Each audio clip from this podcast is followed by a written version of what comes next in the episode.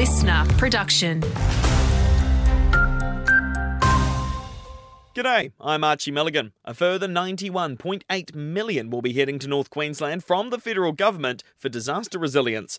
The Federal Emergency Management Minister Murray Watt says we cop more than our fair share of severe weather, so investing in preparedness is crucial to keeping people safe.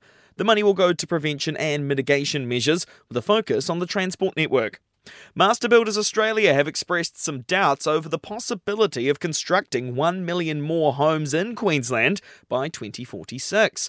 The ambitious target was set yesterday by Premier Stephen Miles while unveiling his Homes for Queenslanders housing plan.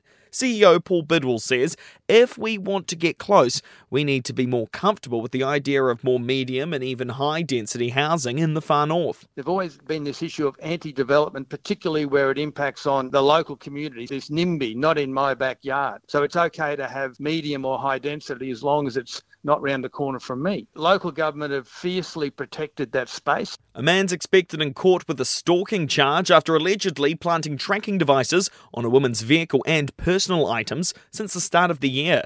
Police further allege the 33 year old man assaulted the woman at Kewarra Beach on December 14.